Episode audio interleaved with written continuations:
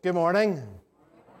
Uh, welcome as we come to worship this morning. Whether you've joined us in person uh, or indeed um, online, uh, we bid you a warm welcome here. We also welcome uh, Victoria with us today. Um, we'll hear more from Victoria a little bit later on um, in the service as she leads us through uh, a couple of parts of it, uh, but you're welcome um, here today.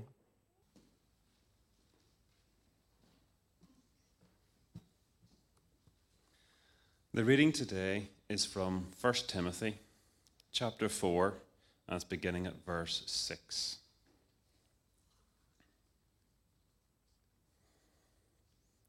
If you point these things out to the brothers, you will be a good minister of Christ Jesus, brought up in the truths of the faith and of the good teaching that you have followed. Have nothing to do with the godless myths and old wives' tales. Rather, train yourselves to be godly. For physical training is of some value, but godliness has value for all things, holding promise for both the present life and the life to come. This is a trustworthy saying that deserves full acceptance, and for this we labor and strive. That we have put our hope in the living God, who is the Saviour of all men, and especially of those who believe. Command and teach these things. Don't let anyone look down on you because you're young, but set an example for the believers in speech, in life, in love, in faith, and in purity. Until I come, devote yourself to the public reading of Scripture, to preaching, and to teaching.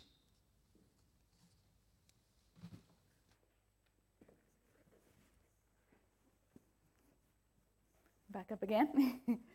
um, we could have the wee PowerPoint up, if possible. Thank you. Super. Thank you so much. Um, so James had just asked me um, for a few minutes while the children are out at Sunday school today, um, just to talk to you about the importance of children's ministry um, and why uh, it's important to encourage faith in our children and, and how we can do that as well. Um, and this is not just for Sunday school teachers, it's not just for parents, it's, it's for all of us um, because we all probably have children in our lives and, and we all have children in our church family here as well. So hopefully there's something that you can all take away. And I suppose just to say, as I start as well, I'm not saying that I'm an expert on this, and we're, we're having our first child in November, so I probably don't have a clue what I'm um, talking about, and probably need to learn a lot of this myself, and you guys could probably teach me a lot of things. Um, so we're learning together, and a lot of what I've got on this today has come from sort of podcasts and books and things of people who know a lot more than I do um, about it. But I just want to show you a wee a video as we start. Um, and it's, it's a video that was going around, um, it was kind of viral a few years ago. Um, it's of a news presenter who um, he's a really important interview on BBC. He's in his house doing it sort of on a webcam, and his kids come in the background, and he's just mortified. You've probably seen it. It's quite funny. Sort of feel a bit sorry for him too. But if we could watch that for a wee second, that'd be great. Scandals happen all the time. The question is, how do democracies respond to those scandals? Uh, and what will it mean for, uh, for the wider region? I think one of your children has just walked in. I mean, shift, shifting, shifting sands in the region, do you think relations with the North may change? Um, I would be surprised if they do. The, um, pardon me. Pardon me. My apologies. What, what's this going to mean for the region? My apologies. North, uh, sorry. Um, North Korea, North, uh, South Korea's policy choices on North Korea have been severely limited in the last six months to a year. Just hear them screaming there as the door closes. You? can just see how mortified he is. He closes his eyes. He's like, no, this is not happening. Um, and you do feel sorry for him. But um, that kind of um, reminds me a wee bit of that in that video of how maybe sometimes we can see children in church. You know, sometimes maybe you're listening really attentively to every word that James is saying to you in the sermon. You don't want to miss a word, and then a child starts running up and down the, the aisle and you can't hear. Or maybe you've had a hard week and you just want to really get engage yourself with the prayers and just reflect. And then a child screaming in the back row or opening their sweets really loudly. And, and we're all guilty sometimes of thinking, I wish they would be quiet because I want to concentrate here, um, kind of like in that video. Um, but uh, whenever, um, whenever God talks about, or Paul in Corinthians talks about the body of Christ. He doesn't differentiate between ages um, and what age we have to be to be part of God's family, to be part of um, the body of Christ. I want to just read to you from 1 Corinthians 12. Um, it's a few verses, but if you bear with me. Um, just as a body, though one has many parts, but all its many parts form one body, so it is with Christ. For we were all baptized by one Spirit, so as to form one body, whether Jews or Gentiles, slave or free. And we are all given the one Spirit to drink. Even so, the body is not made up of one part, but of many. Now, if the foot should say, Because I am not a hand, I do not belong to the body, it would not for that reason stop being part of the body. And if the ear should say, Because I am not an ear, I do not belong to the body, it would not for that reason stop being a part of the body. If the whole body were an eye, where, the, where would the sense of hearing be? If the whole body were an ear, where would the sense of smell be? But in fact, God has placed the parts of the body, every one of, every one of them, just as He wanted them to be. If they were all one part, where would the body be? As it is, there are many parts, but one body. The eye cannot say to the hand, I don't need you, and the head cannot say to the feet, I don't need you. On the contrary, those parts of the body that seem to be weaker are indispensable, and the parts that we think are less honourable we treat with special honour. And the parts that are unpresentable are treated with special modesty, while our presentable parts need no special treatment. But God has put the body together, giving greater honour to the parts that lacked it, so that there should be no division in the body, but that its parts should have equal concern for each other. If one suffers, every, every part suffers with it. If one part is honoured, every part rejoices with it. Now you're the body of Christ. Each one of you has a part to play. Um, and it doesn't mention there that you have to be a certain age to be part of the body of Christ. Maybe uh, children are the, what does it say, the less presentable parts sometimes. Maybe they're the noisier parts. Maybe they need a wee bit more help and encouragement. But they are just as much the body of Christ as we are if they have asked um, Jesus into their life, which, which many of our children will have done from, from a young age. Um, it also says in Matthew 19, then people brought little children to Jesus for him to place his hands on them and pray for them. But the disciples rebuked him, and Jesus said, Let the little children come to me. Do not hinder them, for the kingdom of heaven belongs to such as these. When he had placed his hands on them, he went on from there. Um, so Jesus actually says that the kingdom of heaven is uh, for children, and actually in other parts of the Bible, he says that we should have faith like children. So, like the story of Josiah today, we can actually learn um, from the children in our church, um, as well as um, learning uh, for us. Um, the next, oh, yes, we got that up super. Looks the same as the last one. Um, children are the church of today. Um, but they're also the church of tomorrow as well. And sometimes we kind of hear people say, oh, children are the church of tomorrow, we need to keep them so that um, the church continues to grow in the future. But they are also the church of today as well. They're as much of the part of the body of Christ as we are. Um, and so, if there's any ways that we can encourage children to be part of our church life, um, that's an amazing thing to do. I know for me, when I was 11, I started to sing in the church worship band, and dear love them, they probably were, their heads were probably turned with me because I didn't have a clue what I was doing. I remember one time they got me to do a solo, and, and they told me it was the chorus I was supposed to start with, but I started with the verse, and so they were playing the verse, and I was singing the chorus, and it was a whole job, and I just kept, I just kept going. um, but they never made me feel like I wasn't, you know, as much a part of it as they were. Um, and, and there's lots of things we can get children to do. Maybe it's collecting the offering or helping with the actions, um, welcoming people at the door. Um, and there's also things that we can do to get involved in the children's work too. So if there's an event happening, which is mostly for families, you can go along to that as well, even if you don't have children of that age, because we're all in the body of Christ together. We're all the family um, of God. if we could have the next please slide up. Um, in Clonard Diocese um, Children's Ministry, our, our mission statement um, is to uh, share the glorious deeds of God with the next generation. And it comes from this verse from um, Psalm 78. It says, We will not hide these truths from our children. We will tell the next generation about the glorious deeds of the Lord, about his power and his mighty wonders. Um, and I love that verse because it sort of reminds me of how when we have good news, it's really hard to keep it to ourselves. We want to share it with others. Um, give you away my guilty secrets here, but um, uh, if you if you are a big McDonald's fan, we're big McDonald's fans in our house. I look like I'm eating all the McDonald's at the minute. Um, but um, if you go to McDonald's and the new um, there's a new summer menu on, and um, there's a new burger, and you really like it, the next day if you're talking to somebody else who knows that likes, likes McDonald's, you're going to tell them, aren't you? Oh, you need to get down there and try that spicy Fiesta burger or whatever it's called, uh, or that new Big Mac. It's great. You need to go and try it. Or if you go somewhere nice on holiday and you hear somebody else is maybe thinking of going to that country too, um, you'll, you'll be saying to them, oh, here, you need to check out that hotel. The pool was lovely. The service was great. Um, this summer, we went to Corfu um, on holiday, my husband and I, and it was quite funny because uh, we were all sort of, his whole family was sort of looking at booking last minute holidays, but we couldn't get holidays at the same time. So his mum and dad had gone to this hotel and they told us it was great. So then we booked the hotel for the next week. They were leaving as we were coming.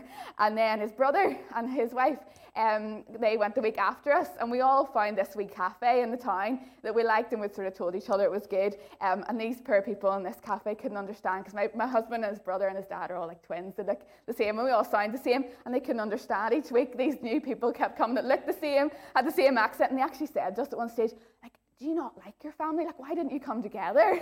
but we were just, we were just kidding. We just was a last minute thing. Um, but that's, it's so natural. When we find something good, we want to tell other people about it. We want to share it with other people. And if you have experienced God's love for yourself, you've experienced His power in your life, it's the natural thing to want to share it. And it's so important that we are sharing that with children because how else are they going to know if we don't tell them? Um, and sometimes I think we can be more um, prone to share it with adults because we can forget um, that's what it's like to be a child. Um, I, don't, I can't really remember that well anymore what it was like to be a child, and we can forget that sometimes children, um, that the children can have faith as much as we can, that they can understand the Bible. Christianity is not meant to be complicated. Sometimes we make it complicated with all our theology, but, um, but God talks in the Bible about a simple faith. Um, and it doesn't have to be complicated. Children can understand and they can know God for themselves. They can pray for themselves. They can serve God just the same as we can. And if we forget that, sometimes we're limiting God then. When we kind of pray for them, we say a prayer for them, or we tell them about God rather than discussing with them, or we serve for them and we don't give them um, those opportunities. Maybe I could ask uh, to be brave and, and, a show of hands how many people here um, became followers of Jesus when they were children or young people? Did many of you? Yeah, quite a lot of hands. Yeah, and I, I was the same. I was four uh, when I asked Jesus into my life, and I still remember it um, today. And, and even though I probably didn't understand everything, I understood enough. I knew what I was doing.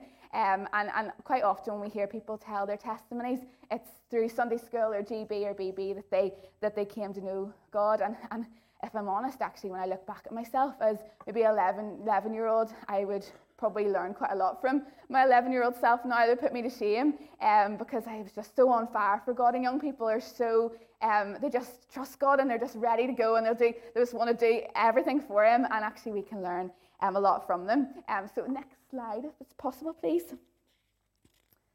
Um, so these are some statistics from a study that was done a few years ago, um, and it says over 50% of people who ever ask Jesus into their life do so before the age of 12. Um, and by the age of nine, that's, and that's because by the age of nine, they have formed most of their basic morals. And by the age of 13, their, their, their views on God and the Bible are fairly well cemented, uh, which is quite um, scary statistics, um, but also quite, uh, quite exciting for if you're involved in children's ministry. It's such an amazing opportunity we have um, to share God with children. And so the ministries in our churches that are for children, they're not the kind of the stuff that happens while the important things are happening in here. They are so important, um, and it's so important that we're sharing um, God with children when they're that age, when they're still forming all of their beliefs. Um, I wanted to tell you a story today um, about a girl that I have been working with, um, and I've been working with her for about five years in a church. And I'll tell you where it was because I don't want to tell you too much um, about sort of her background and things. But um, we'll call her Sarah. That's not that's not her real name, and she um, she comes from a church sort of in, in a, a really difficult area of Belfast, um, which there'd be a lot of um, behavioural problems with the children because they're coming from such difficult backgrounds. And a lot of um, outside agencies would be involved with the children trying to help them. Um, and this, this one girl, Sarah, um, she, when we started working with her about five years ago, um, she would come and she would just hide under the table the whole time. Couldn't, couldn't get her out no matter what we did, no matter what we said. She just hid under the table, no, no eye contact, no nothing. And the odd time when she did come out from under the table, she would very quickly react to really anything that anyone said or did to her. And the number of times I would stand in the middle of her as she was trying to get around me to start and scalp somebody else's hair off their head was like a lost count. And you had to um, ban pencils because she would try to stab people with them. And we had to start working downstairs rather than upstairs because she tried to push someone down the stairs. And her favourite move was to whip her shoe off and just start hitting people around the head with it. Um, and she, she, she didn't go to school. She didn't know how to read. She didn't know um, how to tell the time or any of those things. Really, really sad um, situation. She was about P5 when she started coming to us. Um, but we just, as leaders, we just had a real burden for her. And we love all the children that we work with, but for, for some reason with her, we just had this real burden and we just prayed so much for her and we just loved her. And, you know, each, each week she would come, we would just really make sure she knew we were so happy that she was there and we would encourage her and we would try to bring out anything positive we could see in her behaviour. Um, and, and we're no experts on child psychology or anything like that, but we just loved her. And um, over the years, we started to see her change. It didn't happen quickly, um, but this summer, she was at Summer Madness. She was at Street Reach. She was on my team in Street Reach, and she was the most amazing helper that we had, even though she was the youngest. She was my right hand woman because I knew she's so gifted, she's so committed, she just knew what needed to be done and she did it. And she just now, she loves God and she will, she'll do anything to serve him. She never misses church. She's so committed, um, and she's actually now training with us as a junior leader. And um, she's really good with the younger children now because she kind of knows what they're going through, and she's so patient with them. Um, and if you had told me five years ago that this would be how she would be today, I would never have believed you. Um, because with our skills and with our anything we could do with her, it wasn't really possible. Um, but God is able, and God can do so much more than we can ask or imagine. Um, and He has done that in her life. He's transformed her life. Um, and so the, the purpose of that story, I suppose, is just to encourage you that if there's a child or a young person in your life, maybe it's your own child or niece or nephew, grandchild or a family friend, and, and they're going through a hard time and you're just at your wits' end uh, of knowing how to encourage them in their faith and how to bring them out of that, um, that it's, it may not be possible for us, um, but with God, it is possible. And He takes our, our small little efforts and, our, and our, our prayers and our not knowing what to do, and He does something amazing with them. Um, and we can all um, shape a child's life in that way because all of us can pray for a child, can't we? Um, we might not be able to stand up at the front and do actions, or we might not feel confident to lead Sunday school, um, but all of us can, can care for a child, can, can say hello to them on the way into church and make them feel welcome, and can pray for them, and we all have our part to play. And, and it, it's not just the job of Sunday school teachers, it's not just the job of parents, it's, it's all of our job um, to do that as the body of Christ. Um, so if we could have the next slide, please. Yeah, this is a wee quote that um, someone has said to me that I really love. Uh, it said, Children won't remember everything we taught them, um, but they will remember how we made them feel. So they won't remember all of your amazing children's talks, James, unfortunately. and uh, they won't remember all of the uh, Sunday school lessons, but they will remember how they were made to feel as they came into our church. And, and that's, the, that's the case with that girl, um, Sarah, that she, she knew she was loved in church. Um, and, and, sometimes we can compare our church maybe to churches down the road who are doing all these big fancy programs and we can think of what can we do. But actually, um, the most important thing is how children feel when they come into our church. And we can all um, play our part in that and we can all make sure that they feel welcome and loved. Um, so we have the next slide, please. And so you've probably heard um, this saying, it takes a village to raise a child. It takes help from grandparents and friends and, and people in our community. Um, but it also takes a village to raise a child in faith. Um, if we've got, if we imagine this rope is um, a child's week, um, only really a small part of it is spent in Sunday school, and that's, that's a really sort of dedicated time to sharing about God, but it is only a small part.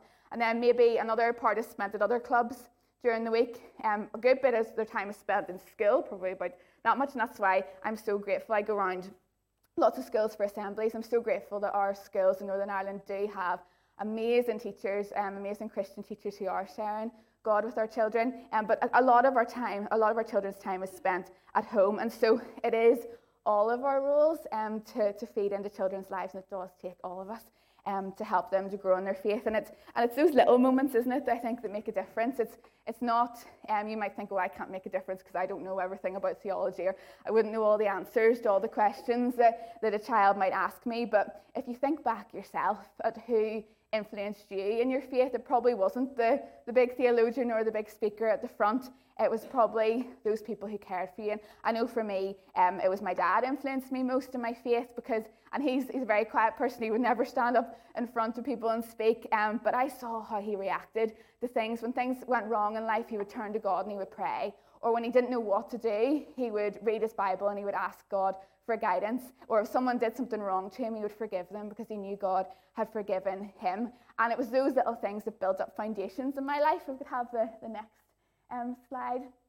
It says in Proverbs 22 train up a child in the way he should go, and even when he is old, he will not depart from it.